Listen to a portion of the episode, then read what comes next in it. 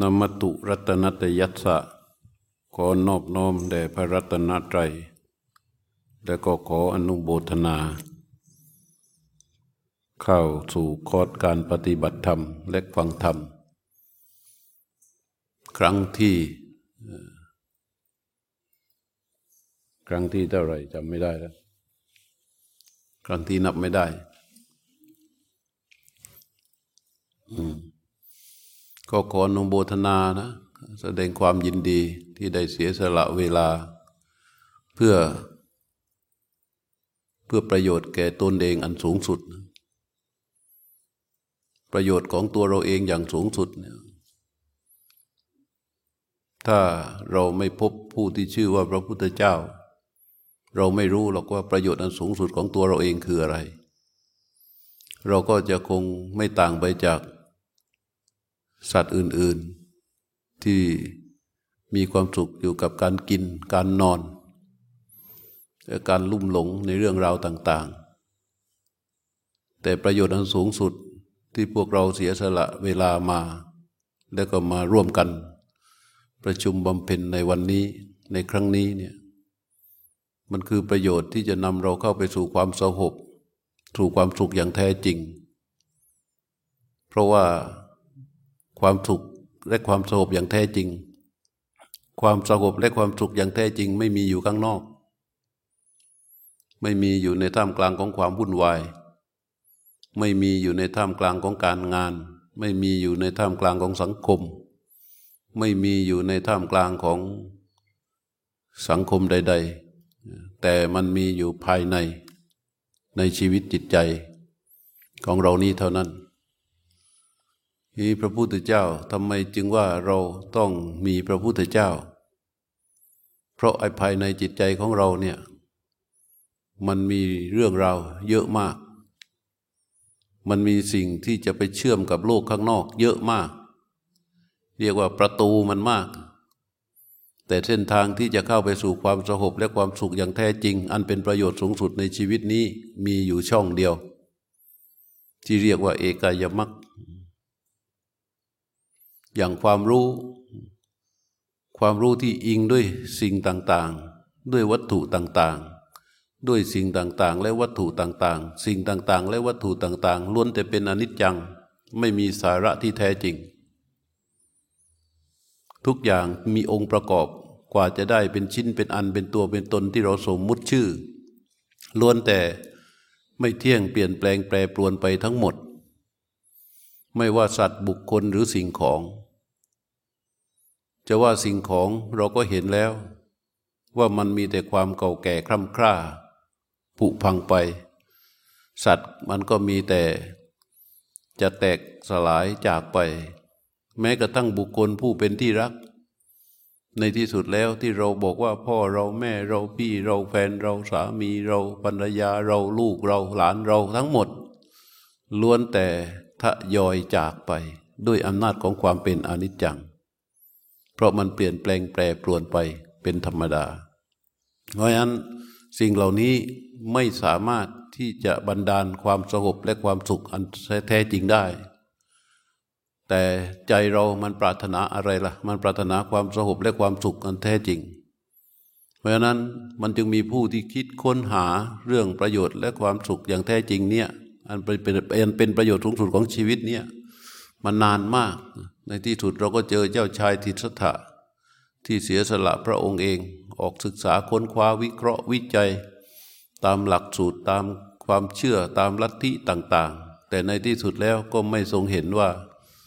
คำสอนไหนที่จะนำเข้าไปสู่ความสงบและความสุขอย่างแท้จริงได้ ในที่สุดก็ทรงใช้ชีวิตของพระองค์ที่มีประกอบไปด้วยกายและใจนั่นแหละ เข้าไปศึกษาค้นคว้า นิ่งๆอยู่ที่ใต้ต้นไม้แห่งหนึ่ง แล้วในที่สุดก็รู้ความเป็นจริงของธรรมชาติว่าความสงบและความสุขอย่างแท้จริงนั้นเป็นอย่างไร จึงเกิดคำว่าพุทธศาสนาขึ้นมา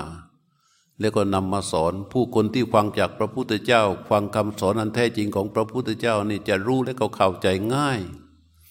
ง่ายเพราะอะไร เพราะเรื่องที่พระพุทธเจ้าพูดและสอนนั้นมีอยู่ในเราทุกคนที่ยังไม่ตาย แต่ถ้าใครที่ตายแล้วก็ไม่มี มีไม่ครบนั้นคำสอนของพระเจ้าจึงง่าย ไอ้ที่เราบอกว่ามันยากยากเนี่ย เพราะว่ามันไม่ใช่ไง มันไม่ใช่ ของพระเจ้าที่ที่แท้จริงนั้นท่านสอนธรรมชาติที่เป็นจริงและมีอยู่ อันมีอยู่ในตัวตนนี้ในกายใจนี้พอเราฟังทำความเข้าใจแล้วก็ปฏิบัติตาม ให้มันถูกต้องให้มันตรง เราก็จะได้เห็นคุณค่าและผลของมัน คุณค่าและผลของสิ่งที่ชื่อว่าธรรมะเนี่ยมันเป็นสิ่งที่เราใช้อยู่ตลอดเวลา แต่เราใช้ไม่ครบ อย่างว่าเงินบาทหนึ่งอะเราใช้แค่ยี่สิบห้าตังค์เหลืออีกเจ็ดสิบห้าสตางค์ทิ้งเห็นไหมแต่เงินบาทหนึ่งใช้ยี่ห้าตังค์อีกเจ็ดสิบห้าตังค์ทิ้ง ก็หาไปอีก หามาอีกได้มาอีกบาทหนึ่งก็ใช้ยี่ห้าตังค์อีกเจ็ดสิบห้าตังค์ทิ้ง เราไม่ได้ใช้ทั้งบาท เราจึงชื่อว่าผู้ไม่เต็มบาทใช่ไหมสาเหตุที่ชื่อว่าผู้ไม่เต็มบาทก็เพราะอย่างเงี้ยได้มาบาทต้องใช้ยี่ห้าตังค์เหลืออีกเจ็ดสิบห้าตังค์ทิ้ง เราใช้ไม่ครบ เพราะว่าในชีวิตเราจริง ๆ แม้แต่ความเจริญเล็กๆน้อยๆมันก็ต้องอาศัยหลักธรรมะ หลักธรรมะก็คืออะไรล่ะที่เราเห็นกันอยู่บ่อยๆนะเรื่องของสติ เรื่องของความเมตตา เรื่องของความมีน้ำใจ เรื่องของความกรุณา เรื่องของความสามัคคีเรื่องของอะไรต่าง ๆ สิ่งเหล่านี้มันเป็นเรื่องยี่สิบห้าสตางค์ของหนึ่งบาท เรื่องยี่สิบห้าสตางค์ของหนึ่งบาท เราก็ใช้แค่นี้ เราใช้แค่พอให้กิเลสมันกลับเคลื่อนพาเราไปได้ ถ้ามัน หนึ่งบาทแบ่งเป็นสี่เสี้ยวเนี่ยเราก็ใช้แค่เสี้ยวหนึ่งแค่ยี่สิบห้าเปอร์เซ็นส่วนอีกเจ็ดสิบห้าเปอร์เซ็นนั้น เป็นไปตามอำนาจของความอยากอำนาจของอวิชชาตันหาอุปาทาน ซึ่งมันจะคอยผลิตสิ่งต่างๆขึ้นมาให้เราจนกระทั่งไปถึงทุกข์ทีนี้ไอ้เสี้ยวหนึ่งเสี้ยวหนึ่งซึ่งเป็นยี่สิบห้าเปอร์เซ็นมันเลยไม่มีมูลค่า มันเลยไม่มีคุณค่าทั้งทั้งที่เรานะต้องใช้เขา อย่างในครอบครัวมีพ่อแม่ลูก จะอยู่ด้วยกันได้อย่างมีความสุข มันต้องใช้ยี่ห้าเปอร์เซ็นนั้นเป็นเบื้องต้นก่อนแหละ ที่เรียกร้องกันว่าต้องซื่อสัตย์ต่อกันนะ ต้องมีน้ำใจต่อกันนะ ต้องเห็นหกเห็นใจกันนะล้วนแต่เป็นธรรมะอยู่ในกองยี่ห้าเปอร์เซ็นต์นั้นนะอยู่ในนั้นทั้งนั้น แต่มันมีเพียงเพื่อให้เราได้พาชีวิตผ่านไปวันวันหนึ่ง ทำงานทำการเก็บเงิน เก็บทองก็หวังไว้ว่าวันหนึ่งวันใดเนี่ยจะได้มั่งมีมั่งคั่ง ก็อยู่ในยี่สิบห้าเปอร์เซ็นต์นั้น ขยันหมั่นเพียรอดทน แผ่เบตมีน้ำใจเอื้ออารีทำบุญสุนทาน รวมอยู่มีอยู่แค่ยี่ห้าเปอร์เซ็นต์นี้เท่านั้น คือใช้นิดหน่อย ซึ่ง เราก็พยายามแล้วก็อีกเจ็ดสิบห้าเปอร์เซ็นเป็นเป็นสายดำหมดเลย ที่จะมามุบชีวิตให้มันคอยขับเคลื่อนไปเรื่อยๆเรื่อยๆเรื่อยๆเรื่อยๆเรื่อยๆเนี่ยเราก็ดูดิยี่ห้าเปอร์เซ็นนี้ส่วนใหญ่จะเกิดเป็นกุศลใช่ไหมแต่อีกเจ็ดสิบห้าเปอร์เซ็นเนี่ยมันเป็นอกุศล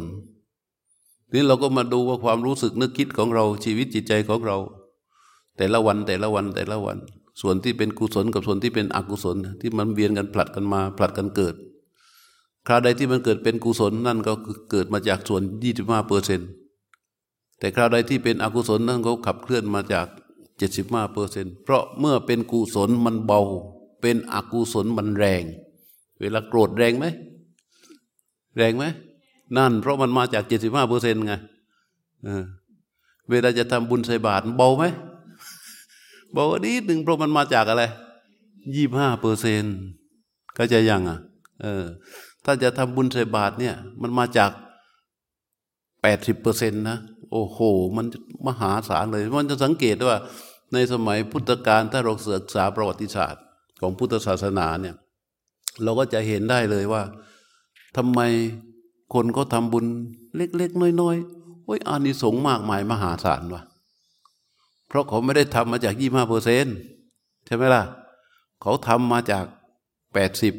เก้าสิบเปอร์เซ็นต์นนเหตุมันแรงกำลังมันแรง ก็เหมือนกัน ยิ่งในโลกยุคปัจจุบันเนี่ย พอส่วนที่เป็นกุศลส่วนที่ยี่ห้าเปอร์เซ็นเนี่ย มันมีกำลังยี่สิบห้าแต่ว่าเวลาใช้จริงแต่ละครั้งอะเราให้สังเกตสิว่า ความคิดหรือความรู้สึก ที่เกิดเป็นกุศลของเราแต่ละครั้งเนี่ยมันแผ่วเบาขนาดไหนฮะมันแผ่วเบาขนาดไหน แต่ที่เป็นอกุศลเนี่ยโอ้โหมันแรงมาก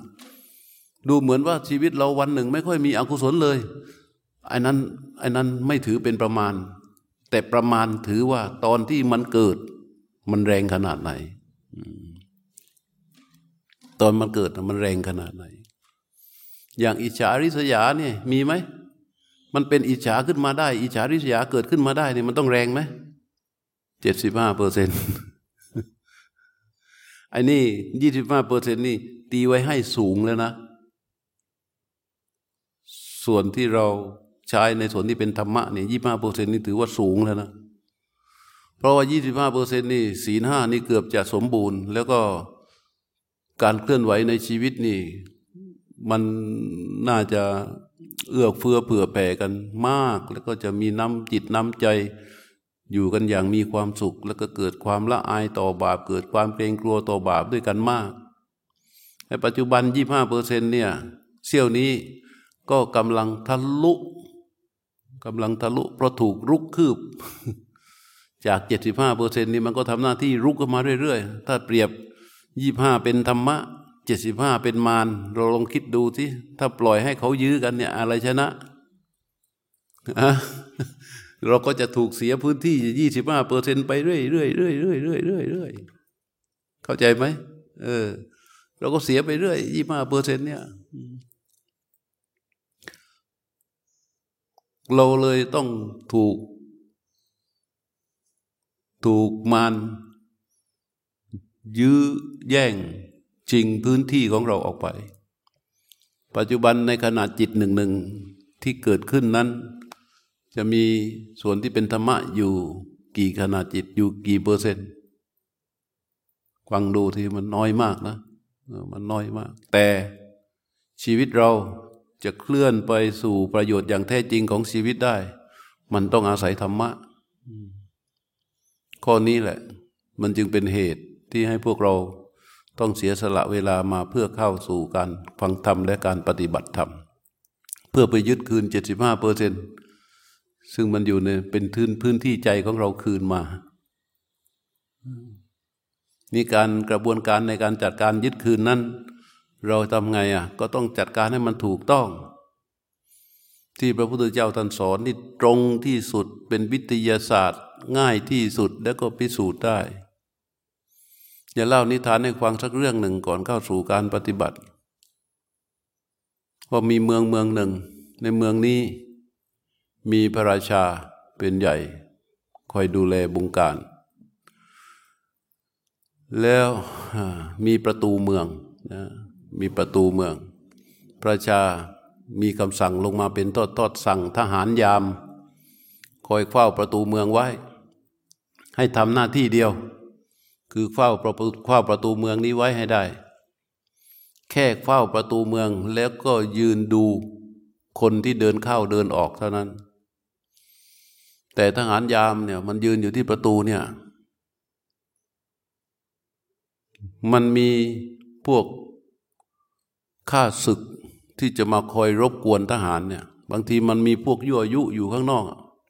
เข้ามายั่วยุทหารยามอยู่เรื่อย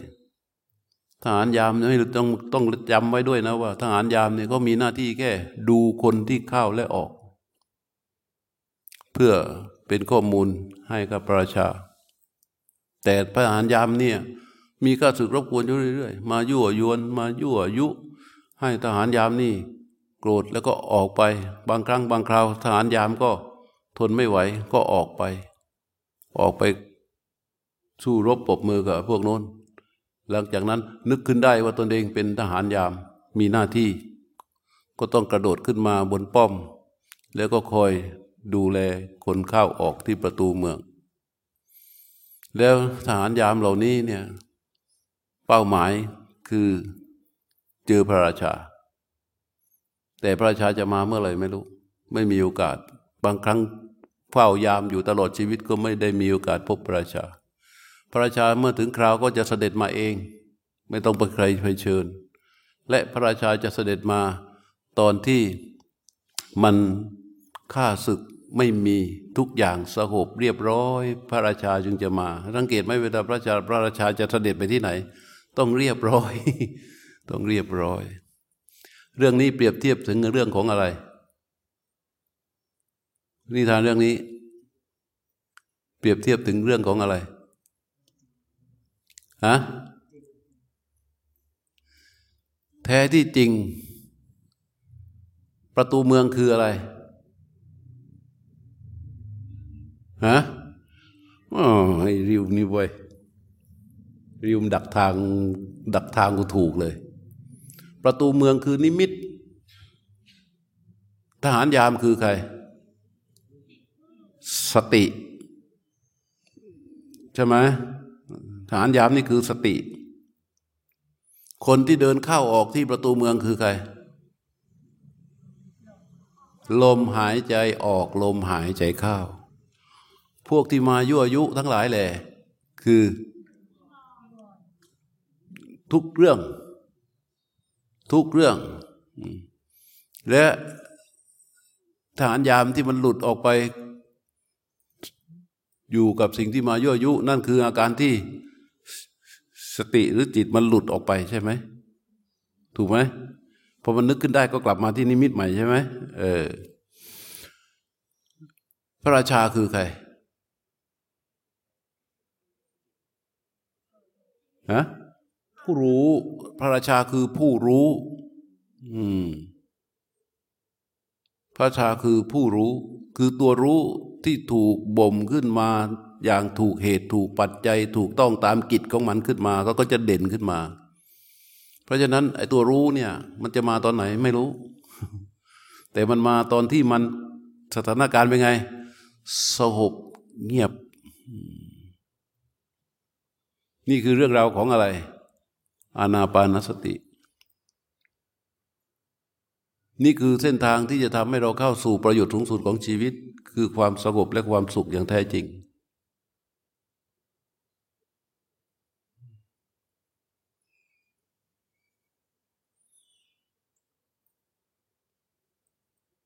ประตูเมืองก็คือโพรงจมูกใช่ไหมใช่เปล่า ไม่ใช่ปาก ไม่ใช่ที่อื่นนะ คือโพรงจมูกนี่ ผู้คนที่เดินเข้าเดินออกก็คือ ลมหายใจ เรารู้ ลมหายใจที่ตรงไหน ปุกความเข้าใจไหม เรารู้ลมหายใจที่ตรงไหนนะตรงนั้นเราเรียกเรียกลมชนิดที่เรารู้นั้นว่าอะไรฮะเออไอ้นี่รุ่นใหม่ล่าสุดนะ รุ่นสี่นะนั้นคนเก่าๆระวังไว้ เวลาเจอคำถาม นี่ก็รุ่นล่าสุดตอบมาถูกแล้ว รุ่นล่าสุดสี่ด้วยนะ เออ รุ่นล่าสุดสี่ด้วยนะ แล้วก็ไม่เคยเข้าไปปฏิบัติที่ไหนเลยใช่ไหม เคยไหมที่ที่อะอ๋อไม่เคยจริงจังแบบนี้ ที่ที่เรารู้ตัวตัวรู้ลมชนิดที่ชื่อว่าโผฏพารม ข้อนี้เราจะต้องไม่มีข้อสงสัย และเราจะต้องมีภาสภาวะมารองรับ มีสภาพธรรมที่ชื่อว่าลมโผฏพารมชนิดนี้มารองรับทุกคน ถ้าตราบใดที่เรายังไม่มีลมชนิดนี้ เป็นสภาวะให้มารองรับกับการรู้ เมื่อใดที่ลมชนิดที่เป็นโผตพารมไม่เป็นสิ่งถูกรู้ของผู้รู้ของจิตผู้รู้แล้วเนี่ย ครานั้นการปฏิบัติของเราจะคืบหน้าไม่ได้ เพราะฉะนั้นต้องตรวจสอบถามตนเองให้ได้ว่า ลมชนิดที่เป็นโผตพารมมันเป็นสิ่งที่ถูกรู้ของจิตผู้รู้ของเราแล้วหรือยัง ตรงนี้เอาให้มันชัวร์ก่อน ถ้าเราสามารถตรวจสอบตัวเราเองได้ว่า เราไอจิตผู้รู้ ทำหน้าที่รู้ลมชนิดที่เป็นโผฏฐารมทั้งออก และทั้งเข้า มีสภาวะนี้เกิดขึ้นการปฏิบัติของเราก็จะเดินได้ทันที แต่ถ้าการปฏิบัติของเราเรายังไม่สามารถที่จะรู้ลมชนิดที่ชื่อว่า ลมโผฏฐารมแล้ว เราจะเดินไม่ได้ทำไมจึงเดินไม่ได้ ก็เพราะจิตผู้รู้จะทำหน้าที่รู้ ด้วยความจงใจไปที่อื่น ไปที่อื่นไปที่ไหนอะเช่นไปที่ช่องจมูก ก็ไปเกาะอยู่กับลมนั่นแหละอานาปานสติรู้ลมใช่ไหมก็อยู่กับลมนั่นแหละ อยู่กับมันไปเรื่อยๆ หายใจเข้าก็อยู่กับลมเข้า อยู่หายใจออกก็อยู่กับลมออก หายใจเข้าก็อยู่กับลมเข้า หายใจออกก็อยู่กับลมออกไอ้อย่างนี้ไม่ใช่เป็นชนิดที่เรียกว่าจะทำให้การภาวนาของเราเดินได้ การภาวนาแบบนั้นเราจะไม่ได้สติอันเป็นที่ตั้งของสัมมาสติ เราจะไม่ได้ความตั้งมั่นอันเป็นที่ตั้งของสัมมาสมาธิ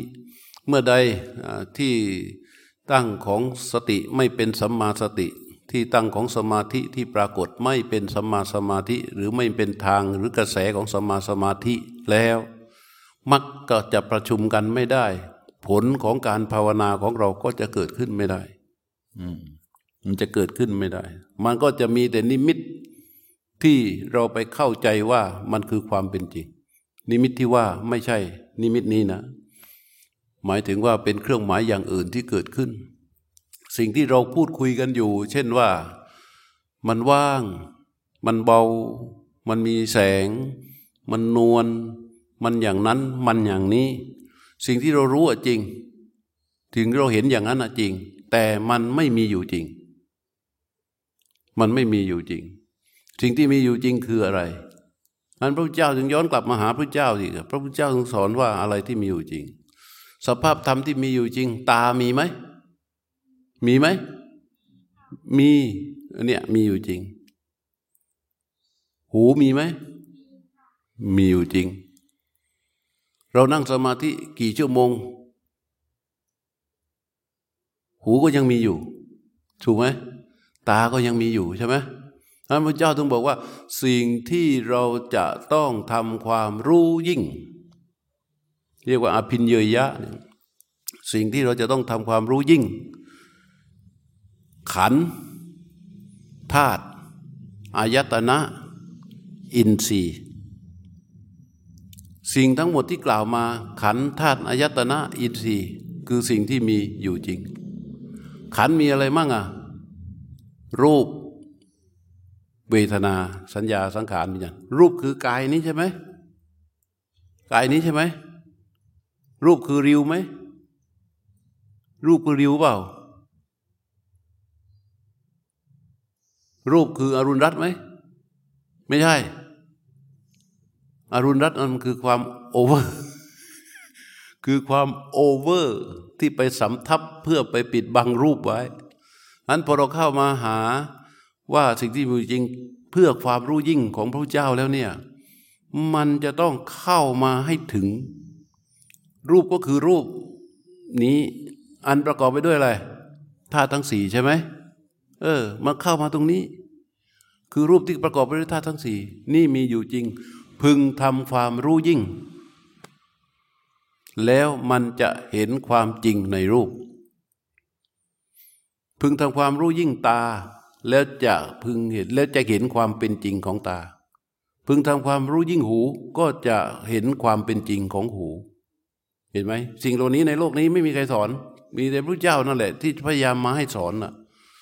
เพราะวิชาการของโลกเขาออกไปติดอยู่ที่บัญญัติ แล้วก็ผสมปรุงแต่งปรุงแต่งปรุงแต่งปรุงแต่ง เรียนอันนี้ใช่ไหมผสมผสานขึ้นมามาเป็นอันนี้ อันนี้เสร็จมาเป็นอันนี้ อันนี้เสร็จมาเป็นอันนี้ อันนี้เสร็จมาเป็นอันนี้ แล้วก็แก่ตาย ไม่สามารถ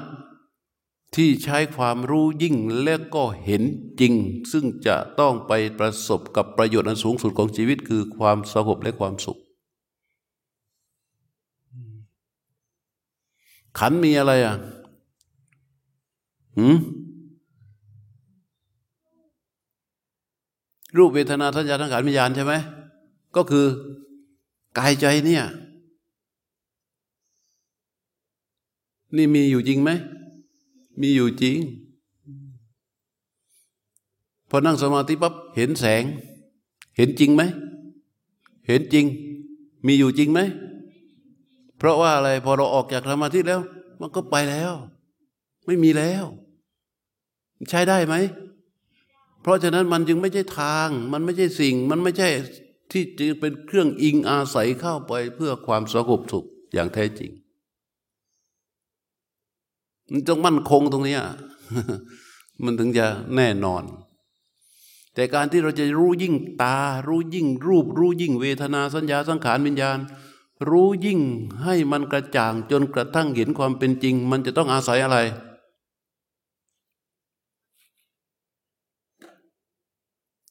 ริวเงียบไปมันต้องอาศัยอะไรล่ะ มันจึงจะรู้ยิ่งในสิ่งเหล่านี้ได้ สิ่งที่มันจะต้องรู้ยิ่งมันใช่มีแค่นี้มันเยอะนะ มันแยกเป็นในบริบทมันนะนี่พูดถึงว่าขันห้าเนี่ยมันว่าเป็นศูนย์รวม ยังมีธาตุอายตนะรู้ยิ่งตา รู้ยิ่งรูป รูปที่มากระทบกับตา รู้ยิ่งจักขูวิญญาณ คือความรู้ที่เกิดขึ้นจากตาได้กระทบกับรูป เรียกว่าจักขูวิญญาณก็พึงรู้ยิ่ง เพราะมันมีอยู่ใช่ไหมมีอยู่ พึงรู้ยิ่งอะไรอีกจักขุสัมผัสจักขุสัมผัสคือการเห็น อันประกอบไปด้วย ตา รูป กระทบกัน แล้วก็เกิดความรู้ถึงการกระทบนั้นสามอย่างนี้ขาดอย่างใดอย่างหนึ่งไม่ได้ จึงจะเรียกว่าจักขุสัมผัส พึงรู้ยิ่งจักขุสัมผัสชาเวทนา เวทนาคือความรู้สึกอันเกิดขึ้นจากผัสสะทางตา พึงรู้ยิ่ง เห็นไหมหูพึงรู้ยิ่ง เสียงพึงรู้ยิ่ง โสตะวิญญาณคือความรู้ที่เกิดขึ้นจากการที่เสียงมากระทบกับหู เรียกว่าโสตวิญญาณก็พึงรู้ยิ่ง โสตสัมผัสคือการได้ยินหรือการฟัง อันเกิดขึ้นจากการที่เสียงมากระทบกับหู แล้วก็เกิดความรู้สึกถึงการกระทบนั้นสามอย่างนี้เกิดพร้อมกัน มันจึงเกิดเป็นโสตสัมผัส เรียกว่าฟังพึงรู้ยิ่ง เพราะมันมีอยู่จริงไหมมีอยู่จริง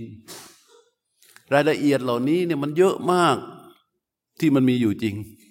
เราเคยรู้ไหม เราไม่รู้ เราพึงรู้ยิ่งไหม เราไม่ได้พึงรู้ยิ่งเลย เราไปรู้อะไร พอเสียงกระทบปับ๊บเราไม่รู้ยิ่ง มันก็เกิดเป็นจักขุวิญญาณจักขุสัมผัส พึงรู้ยิ่งจักขุสัมผัส ไม่พึงรู้ยิ่งจักขุสัมผัส ก็เกิดเป็นจักขุสัมผัสสชาเวทนา เป็นเวทนา เวทนาคืออะไร เวทนาคือว่าฟังแล้วรู้สึกเป็นสุขฟังแล้วรู้สึกเป็นทุกข์ฟังแล้วเฉยเฉย พอฟังแล้วรู้สึกเป็นสุขฟังแล้วสบายฟังแล้วเป็นทุกข์เนี่ยมันก็จะปรุงแต่งต่อไปอีก ชอบหรือไม่ชอบทยานอยากเข้าไปในเสียงนั้น ก็เกิดเป็นตัณหา ยึดถือไว้ก็เป็นไอ้ที่ก็เรียกว่ารสนิยม สันดาน ความเฉพาะตัว สิ่งเหล่านี้เกิดขึ้นจากอะไร จากการที่ว่าไม่เคยรู้ยิ่ง ถึงตาถึงหูถึงจมูก ถึงลิ้นถึงกาย ถึงใจ ไม่เคยรู้ยิ่ง มันเลยไม่เห็นความเป็นจริงของตาหูจมูกลิ้นกาย และสิ่งที่มากระทบ มันก็จะติดอยู่ที่การปรุงแต่งทั้งหมด เรื่องราวในโลกมันก็เป็นแบบนี้จึงถามว่าการที่เราจะพึงรู้ยิ่งในสิ่งเหล่านี้ เราจะต้องอาศัยอะไร จากการที่เรามาคอร์สนี้นี่หลายครั้ง แต่ไม่เคยถามแบบนี้ใช่ไหมไม่เคยพูด การที่จะเราพึงรู้ยิ่งในสิ่งที่จะกล่าวมาเนี่ยมันจะต้องอะไร เพราะว่าถ้าไม่มีสิ่งนี้ มันจะแยกไม่ออกเลย เราจะไม่รู้สึกเลยเหมือนกับว่า เวลาเราโกรธอะ มันโกรธเลย เห็นไหมเวลาเราโกรธมันไม่มันโกรธเลย มันไม่มีโอกาสเลย ที่จะอันนี้หู ใช่ไหมที่จะไปว่านั่นเสียง มากระทบกันปั๊บนี่โสตะวิญญาณ นี่โสตะสัมผัส นี่โสตะสัมผัสสะเชวนาเชตเอ่อสชาเวทนาไม่ไม่สามารถด้วยเหตุอะไร และอาศัยอะไรมันจึงจะสามารถนะฮะอะไรนะ ใช่ นี่ ถูกตรงที่สุดเลย ต้องอาศัยความตั้งมั่น ต้องอาศัยความตั้งมั่นที่เกิดขึ้นจากการที่จิตรู้อารมณ์อันเดียว อันเป็นภายใน แล้วเกิดเป็นความตั้งมั่นขึ้นมา เมื่อมีความตั้งมั่นขึ้น เรายืนอยู่ริมขอบสระแล้ว ยืนหนักแน่นมั่นคงเลยยืนยืนที่ริมลำธารแล้ว แต่ถ้าหากว่าเราไม่มีความตั้งมั่น เหมือนเราจมอยู่ในน้ำจมอยู่ในน้ำแต่ถ้าเรามีความตั้งมั่น เราจะเหมือนเรายืนอยู่ริมลำธารที่มองไปที่น้ำมันจะเห็นแยกย่อยรายละเอียดออกหมด แต่ถ้าเราจมอยู่ในน้ำเราไม่สามารถ เราไม่สามารถก็เหมือนกับที่บอกอะพอได้ยินเสียงปั๊บ ความโกรธมันมา รู้ไหมว่า ไอ้ความโกรธที่มันเกิดเนี่ย มันมีกระบวนการทั้งเยอะแยะ นี่ยังไม่นับถึงกิเลสนะ กระบวนการที่มันจะทำให้การเกิดได้หนึ่งต้องมีหู หูจะต้องมีศักยภาพพอด้วย ถ้าเพื่อนด่าแทบตายแล้วหูไม่ได้ยินเกิดไหม ไม่เกิด หูต้องมีศักยภาพดี แล้วก็มีเสียงมากระทบ เสียงที่มากระทบกับหู มันจะต้องมีใจซึ่งสาซึ่งจะต้องเข้าไปรับรู้เสียงที่กระทบด้วย เรียกว่าวิญญาณ ถ้าเพื่อนด่าอยู่ แต่เรากำลังคิดเรื่องอื่นอยู่ แม้เสียงมากระทบหูก็จริง แต่ใจไม่เข้าไปรับรู้ต่อการกระทบ มันรู้ไหมฮะฮะอะไรนะเขาด่ามาตั้งสิบนาทีแล้วยังไม่รู้เลย เพราะมันมัวไปคิดเรื่องอื่นอยู่ ใจไปรู้เรื่องอื่นอยู่ เพราะฉะนั้นมันจึงต้องมีโสตะวิญญาณ มีตัวที่เข้าไปรับรู้ต่อการกระทบของเสียงด้วย อันนั้นแหละเรียกว่าวิญญาณ ตาเห็นรูปดูอยู่เนี่ย เคยเห็นไหมไอ้พวกเบอร์พวกพวกเออพวกเบอร์ไม่ใช่เออโทษทีพวกเบอร์มองตาเหมือนกับดูอะไรทุกอย่างหนึ่ง แต่ไม่มีความรับรู้ในการดู ไม่มีความรู้ในการดู มันไปคิดอยู่เรื่องอื่น ช่ไหมนั่งเนี่ย พระนั่งพูดได้ฟังอยู่เนี่ย เสียงกระทบหูกระทบ แต่ใจโน่นไปบ้านไปโรงงาน ไปญี่ปุ่นนะบนไปโน่นไปนี่ปล่อยไปเรื่อย มันจะรู้ไหมไม่รู้ก็ไม่เกิด เพราะฉะนั้นจึงโสตวิญญาณ พอวิญญาณเสร็จแล้ว จึงเป็นสัมผัส พอเป็นสัมผัสเสร็จมันจึงเป็นเวทนา เวทนาแล้วมันจึงไปปรุงแต่ง จนกระชากลากถูไป ด้วยอำนาจของอวิชชาตันหาอุปาทาน มันจึงจึงเกิดโกรธขึ้นมา แต่ถ้าเราจมอยู่กับอารมณ์พอมากระทบปั๊บจมอยู่กับอารมณ์ปั๊บมันก็เกิดเลย เพราะฉะนั้นคนที่ที่จะเกิดลักษณะอย่างนี้ขึ้นมาได้เนี่ยมันจึงกล้าพูดได้ไงอย่างเต็มปาก ว่าละไม่ได้ ถูกต้อง มันละได้ไหม ไม่ได้เพราะว่าอะไร เพราะเหตุมันครบหนึ่งไม่รู้เรื่องตา ไอ้ไม่รู้เรื่องหู ไม่รู้เรื่องเสียง ไม่รู้เรื่องอะไรสักเรื่องหนึ่ง แล้วตกลงจะเป็นยังไง ถ้าไม่รู้อะไรเลยสักอย่างหนึ่งแล้วตกลงจะเป็นยังไง มันก็ปรุงออกไปสิ มันก็ปรุงออกไปสุด เท่ากับว่าเราจมอยู่กับมัน ใช่ไหมใครมาอ๋อมาหาหาของกิน เพราะฉะนั้นมันจึงต้องอาศัยความตั้งมั่นต้องอาศัยความตั้งมั่นอย่างเดียว เท่านั้นอย่างอื่นไม่ได้ ไปดูที่เต๋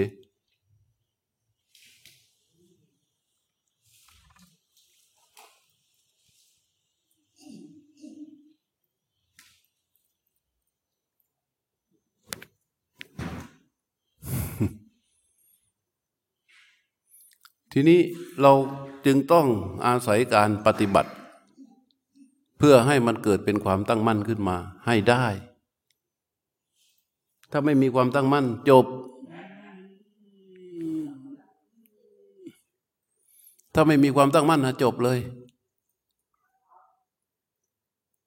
เราไม่สามารถที่จะไปทำอะไรได้นั้นการปฏิบัติการปฏิบัติธรรมทั้งหมด มันจึงต้องเข้าสู่ความตั้งมั่น ถ้าปฏิบัติแล้วไม่ได้ความตั้งมั่น ก็ไม่ได้อะไร นี่คือเส้นทางของอาณาปานสติ นี่คือเส้นทางของอนาปานสติท่านจงตระหนักและทำความเข้าใจถึงสภาวะทั้งหลายว่า ลมชนิดที่เป็นโผตพารมเป็นอย่างไร นิมิตคืออะไร ลมยาวเป็นอย่างไร ลมสั้นเป็นอย่างไร ในกระบวนการเหล่านี้จึงต้องทำความเข้าใจ เมื่อทำได้แล้ว เมื่อเราเริ่มทำเหตุมันอย่างนี้แล้ว ก็จะเข้าสู่ความตั้งมั่นทันทีความตั้งมั่นจะเกิดขึ้นทุกครั้งที่จิตรู้ทำหน้าที่รู้ลมชนิดที่เป็นโผตพารมความตั้งมั่นจะเกิดขึ้นทุกครั้ง ที่จิตผู้รู้เข้าไปรู้การเคลื่อนไหวในกิริยาที่เป็นภายในคือกาย ไม่ว่าจะเป็นรู้ในเท้าที่ยกขึ้นเคลื่อนเหยียบเคลื่อนเหยียบ ความตั้งมั่นจะเกิดขึ้นทุกครั้งที่จิตผู้รู้เข้าไปรู้เวทนา สักแต่ว่าเวทนา ความตั้งมั่นจะเกิดขึ้นทุกครั้งที่จิตผู้รู้ก็เข้าไปรู้ ความเคลื่อนไหวของจิตตสังขาร ความตั้งมั่นจะเกิดขึ้นทุกครั้งที่จิตผู้รู้ก็เข้าไปรู้จิต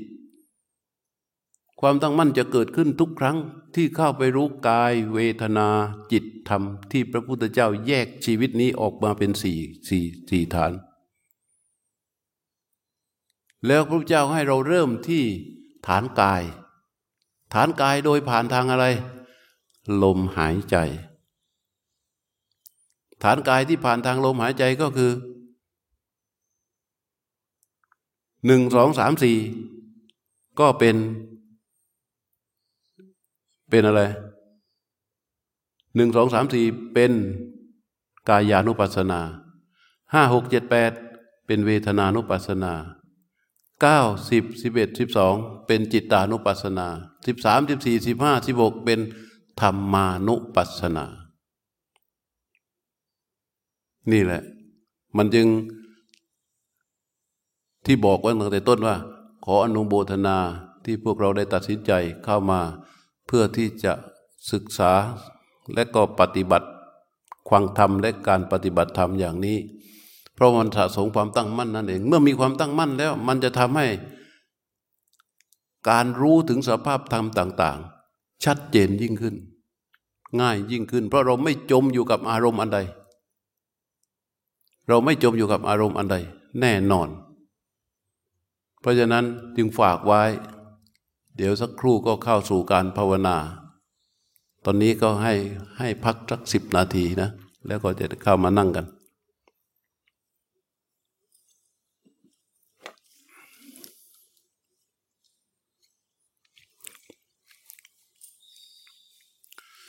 ใครสงสัยเรื่องข้อปฏิบัติให้ถามซะก่อนนะ จะได้นั่งและจะได้ถูกเลย อันนี้แหละ ลมชนิดที่เป็นลมโพธพารมไอ้ ปุ๊กเข้าใจยัง ปุ่นเข้าใจไหม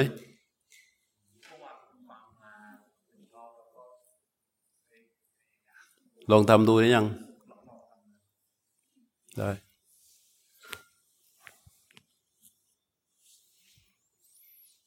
การปฏิบัติเมื่ออาทิตย์ที่แล้ว เมื่อวันอาทิตย์ได้พูดว่า นอกจากเรามีความเพียรเราจะต้องมีสองอย่าง คือหนึ่ง ต้องรู้ว่าปฏิบัติอย่างไรสองต้องรู้ว่าอะไรเป็นอุปสรรคไอ้ปฏิบัติอย่างไรคือจะต้องมีเป้า เป้าก็คือประโยชน์อันสูงสุดที่ชื่อว่าความสงบและความสุขนี่แหละ บางทีเราไปติดนะไปติดในสิ่งที่เป็นคำเช่นคณิกะสมาธิ อุปจารสมาธิอัปปนาสมาธิ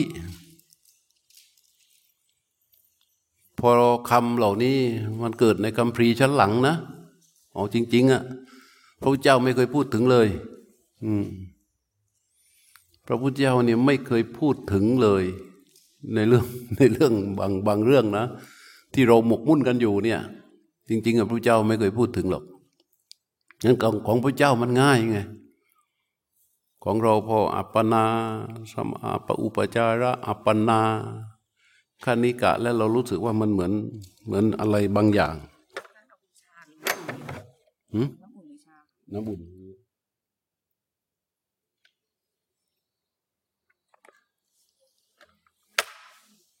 ยิ่งไปพูดถึงเรื่องฌานแล้วก็ไปกันใหญ่เลย เราก็มองว่าฌานนี่มันโอ้โห มันเป็นอะไรที่โอ้โหมัน แท้ที่จริงแล้ว ในสภาพของฌานที่พระพุทธเจ้าสอนเนี่ยมันมันไม่ได้ลึกไม่ได้ยาก ไม่ได้เอ่ออะไรมาก แต่เราก็ทำกันเสียจนคำของพระเจ้านี่ปนปี้ไปหมด ทำจนคำของพระเจ้า ใครไม่กล้าไป เราเลยพากันไปแค่ อาณานี่แหละ พอแล้ว อาณาลมหายใจอย่างเดียว เป็นไง ได้ทุกอย่างจำไว้เลย ลมหายใจอย่างเดียว ได้ทั้งได้หมด ได้ทุกอย่าง ปิดอบายคลายสังโยชน์สำรอกอกุศล ได้หมด ได้สติ ได้สมาธิได้ปัญญาเรียงไปตามลำดับ ของพระเจ้านี่เรียงไปตามลำดับ คือสติสมาธิและก็ปัญญา ตั้งต้นขึ้นที่สติก่อน พอสติตั้งอย่างถูกต้องก็ออกไปสู่ตะกอนของความตั้งมั่นเป็นสมาธิพอมันมีความตั้งมั่นแล้วมันก็จะเห็นตามความเป็นจริงเกิดเป็นปัญญาขึ้นมา แค่นี้แหละ ไม่มีอะไรยากอ้าวพร้อมยัง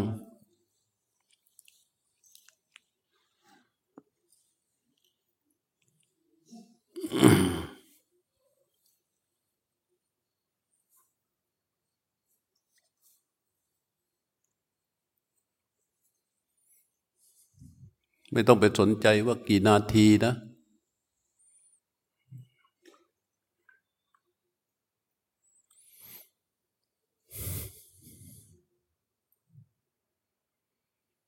นั่งคูบัลลังตั้งกายให้ตรง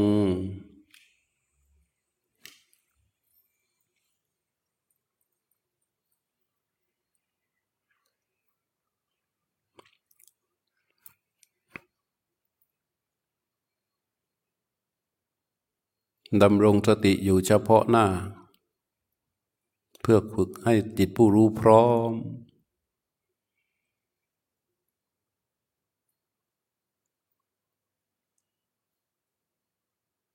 น้อมจิตผู้รู้มาวางไว้ที่นิมิต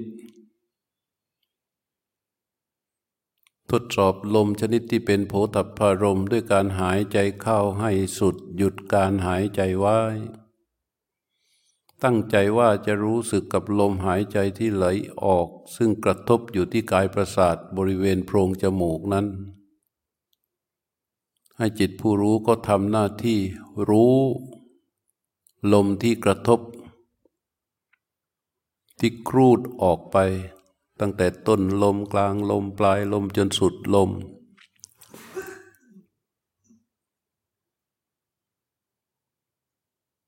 ทำอย่างนี้สองครั้งสามครั้ง จนมันรู้สึกได้ จิตผู้รู้สามารถที่จะรู้ลมที่กระทบนิ่งนิ่งอยู่ที่เดียวนั้นได้ หายใจเข้าให้สุดหยุดการหายใจไว้ตั้งใจว่าจะรู้สึกกับลมหายใจที่ไหลออก แล้วคอยรู้ลมที่ไหลออกนั้น ซึ่งเป็นลมที่กระทบ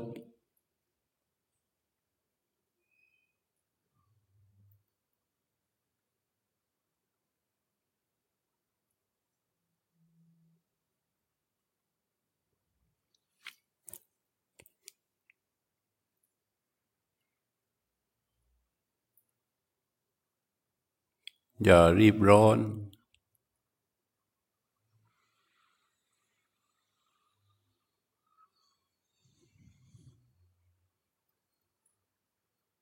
ให้เหมือนทหารยามที่ยืนเฝ้าประตูนะ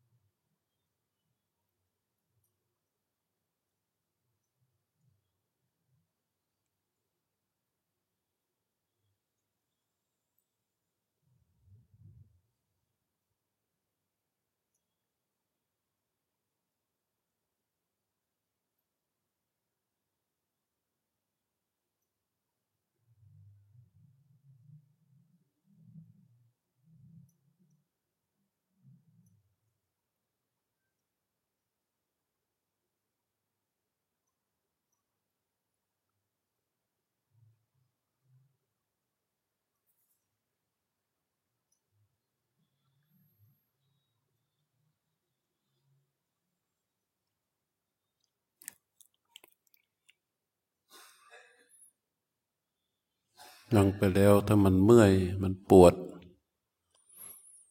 ส่วนหนึ่งส่วนใดก็ตาม ให้ผู้รู้ก็คว้าที่นิมิตแต่ก็ไปทำความรู้ความปวด อย่าเอาผู้รู้ไปจมอยู่กับความปวด แต่พอเราไปรู้ความปวดแล้ว ใจจะรู้สึกปวด แต่ผู้รู้จะต้องทำหน้าที่รู้ลมที่เป็นโผฏฐารมณ์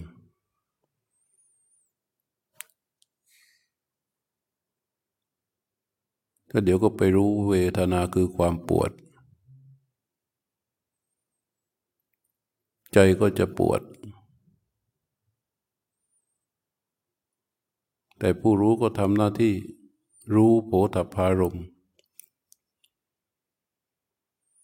นี่คือการยื้อแย่ง คือการควัดกัน การสู้กัน ของสิ่งยั่วยุกับทหารยาม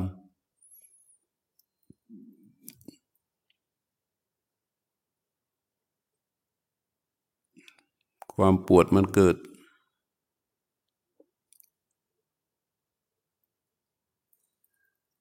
ก็วางความปวดนั้นไว้ให้ได้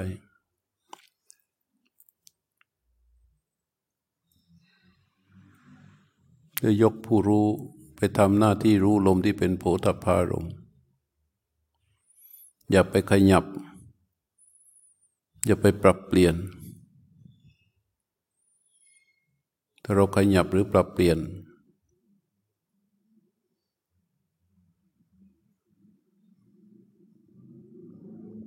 ตัวเวทนาก็จะได้ใจ คือเวทนาจะได้ใจเราไป ใจก็จะแพ้ เราไม่ขยับ เมื่อมันมีความปวดตรงหัวเขา่า มีความปวดตรงเท้า มีความปวดตรงหลัง มีความปวดส่วนไหนก็ตามให้ผู้รู้ทำหน้าที่ ในการรู้ความเป็นจริงนั้น ว่าความปวดเกิดที่เขา่าความปวดเกิดที่เท้า ความปวดเกิดที่มันปวด ใจต้องไม่ปวด หรือถ้าใจปวดผู้รู้ต้องรู้ว่า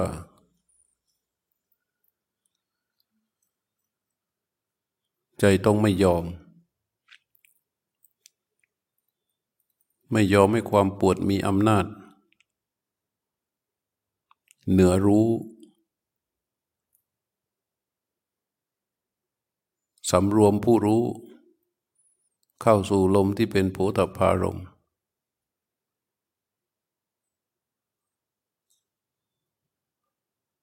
ผู้รู้ก็จะมีกำลังขึ้น พอผู้รู้มีกำลังขึ้น ความปวดก็ อ่อนแอลง ถ้าก็ยังไม่อ่อนแอ แต่ใจไม่รู้สึกปวด ผู้รู้ก็จะเห็นความปวดเกิดตั้งอยู่ที่มันเกิด ก็สำรวมผู้รู้ เข้าสู่ลมที่เป็นโพธพารมผ่านตรงนี้ไปได้ ก็จะเข้าสู่ความสงบได้ง่าย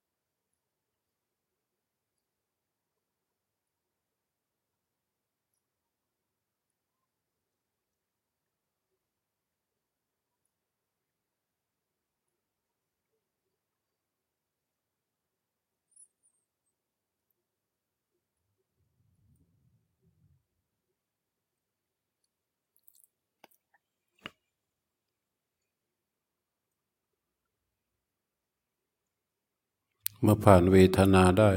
ผ่านความปวดได้ แม้ความปวดมีอยู่ แต่ผู้รู้ไม่กระทบกระเทือนต่อความปวด ความปวดมันก็ยังคงมีอยู่ที่กาย อยู่ที่ที่มันเกิด ลมก็จะเรียบ ความสงบก็จะเกิดเพิ่มขึ้น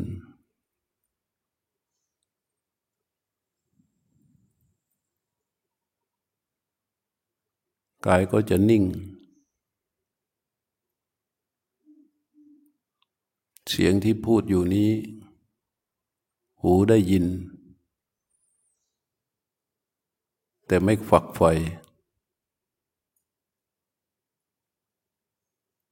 จิตผู้รู้เขาจะฉลาด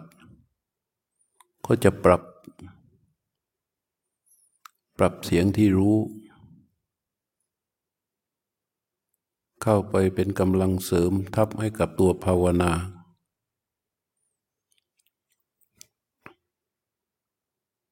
แม้มีเสียงมากระทบมันก็ไม่กวัดแกงแต่ผู้รู้จะทำหน้าที่เก็บเกี่ยว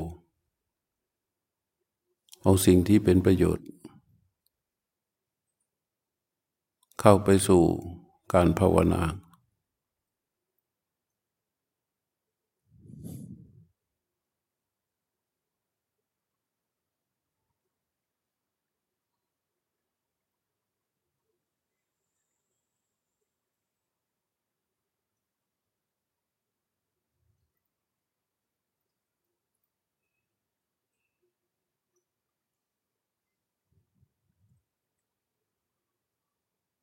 เมื่อความสงบเริ่มปรากฏ ผู้รู้ต้องไม่ถลำลึกลงไป กับเนื้อความสงบที่ปรากฏ ยังคงทรงตัวอยู่ นุ่มๆบริเวณนิมิตหรือใบหน้า แม้ลมที่เป็นโผฏฐารมหายไป ไม่เกิดเป็นโผฏฐารมเลย หรือเกิดนิดหน่อย ก็รู้นิดหน่อยนั่น เมื่อความสงบปรากฏ ผู้รู้ก็จะมีกำลังและก็คม ก็สามารถรู้ลมอื่น ๆ ที่ไม่ใช่โผฏฐารมได้ ก็แค่รู้ไป แค่รู้ไปก่อน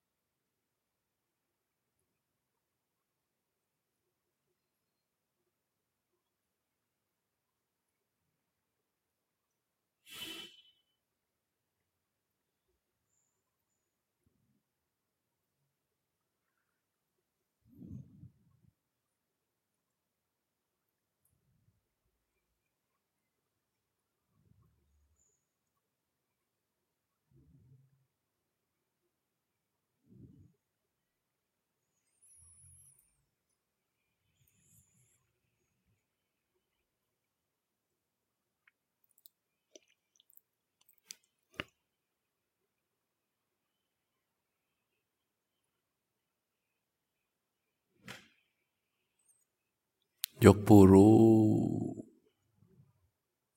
ไปที่มือข้างขวา ขยับปลายนิ้วมือขวา ให้จิตรู้สึก แล้วค่อยๆยยกมือขวาขึ้น เลื่อนมือขวาไปวางไว้ที่เข่าข้างขวาให้จิตรู้สึก จากนั้นขยับปลายนิ้วมือซ้ายให้จิตรู้สึก เคลื่อนมือซ้าย ไปวางไว้ที่เข่าข้างซ้าย น้อมรู้เข้ามาบริเวณใบหน้า แล้วก็ลืมตาออกจากสมาธิ วันนี้ก็พอสมควร หลังจากนี้ไป พวกเราก็ปฏิบัติอิสระ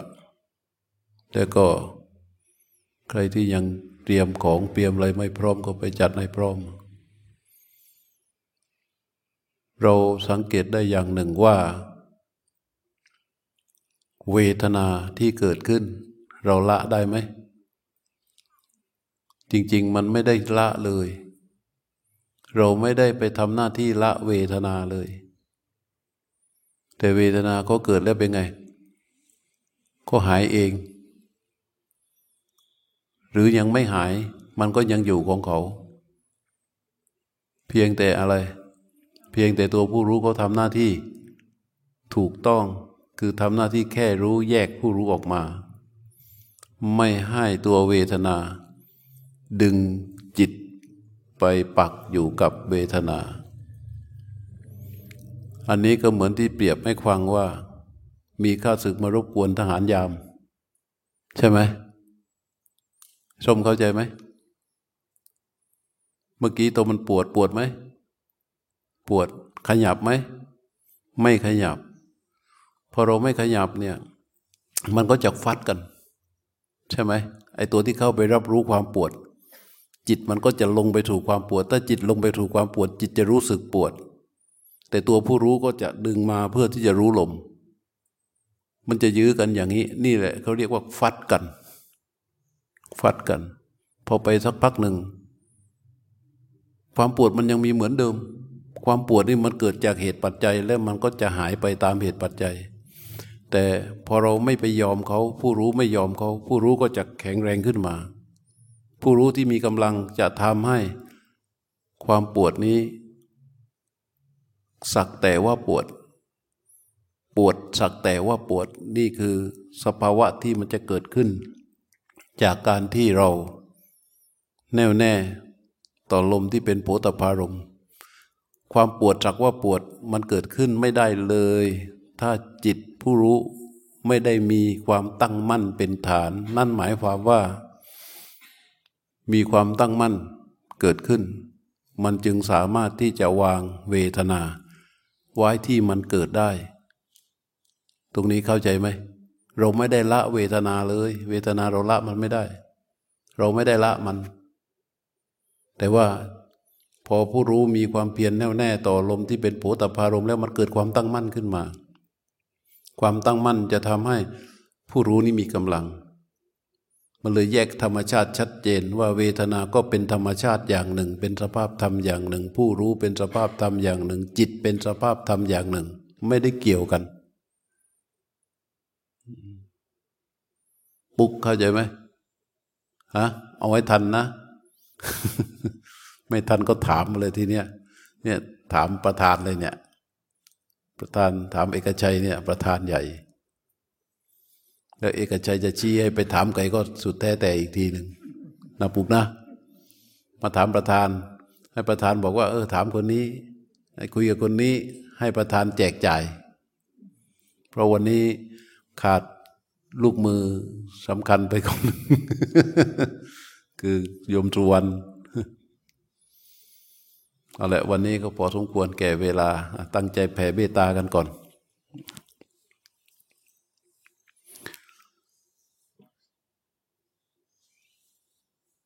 สัพเพสัตตา สัทธาโหตุ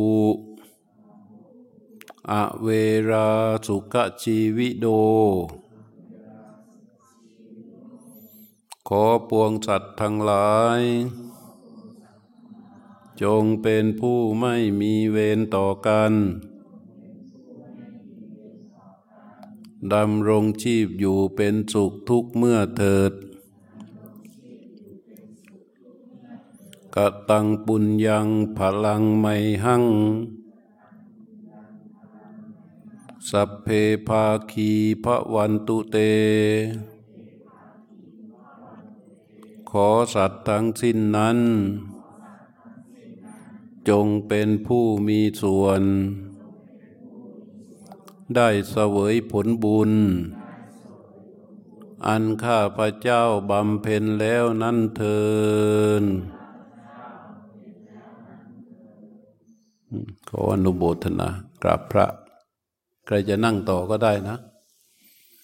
หรือจะไปเดินก็ได้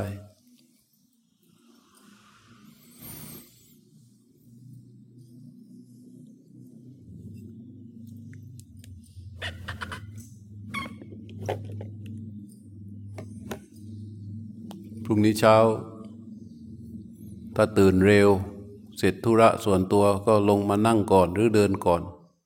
ตีสี่ครึ่งเจอกันตรงนี้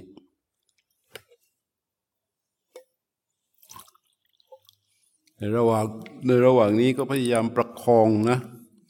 ประคองสถานะของจิตให้อยู่กับการภาวนาไว้ ขึ้นสู่นิมิตบ่อยๆ ถ้ามันหลุดออกไปคิดโน่นคิดนี้ก็กดพาเข้าไป เข้าไปหานิมิตอยู่กับลมหายใจที่เป็นพุทธปารมสักสองคู่สามคู่ บางที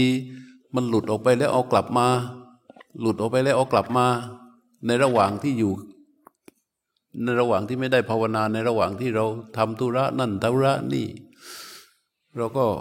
มันมีหายใจอยู่ ถ้าผู้รู้ก็แข็งแรงเขาสามารถที่จะอยู่บริเวณที่ควรจะอยู่และรู้ในกิริยาที่เกิดขึ้นได้ทันท่วงที เมื่อลมหายใจมาเขาก็จะรู้ลมหายใจเป็นระยะระยะ หลายคนเขาก็ทำได้แล้ว แต่เราก็ต้องพยายามต่อไปบวยมีปัญหาไหมค่อยไปว่าวันสุดท้ายนะปัญหาเอาครับครับไป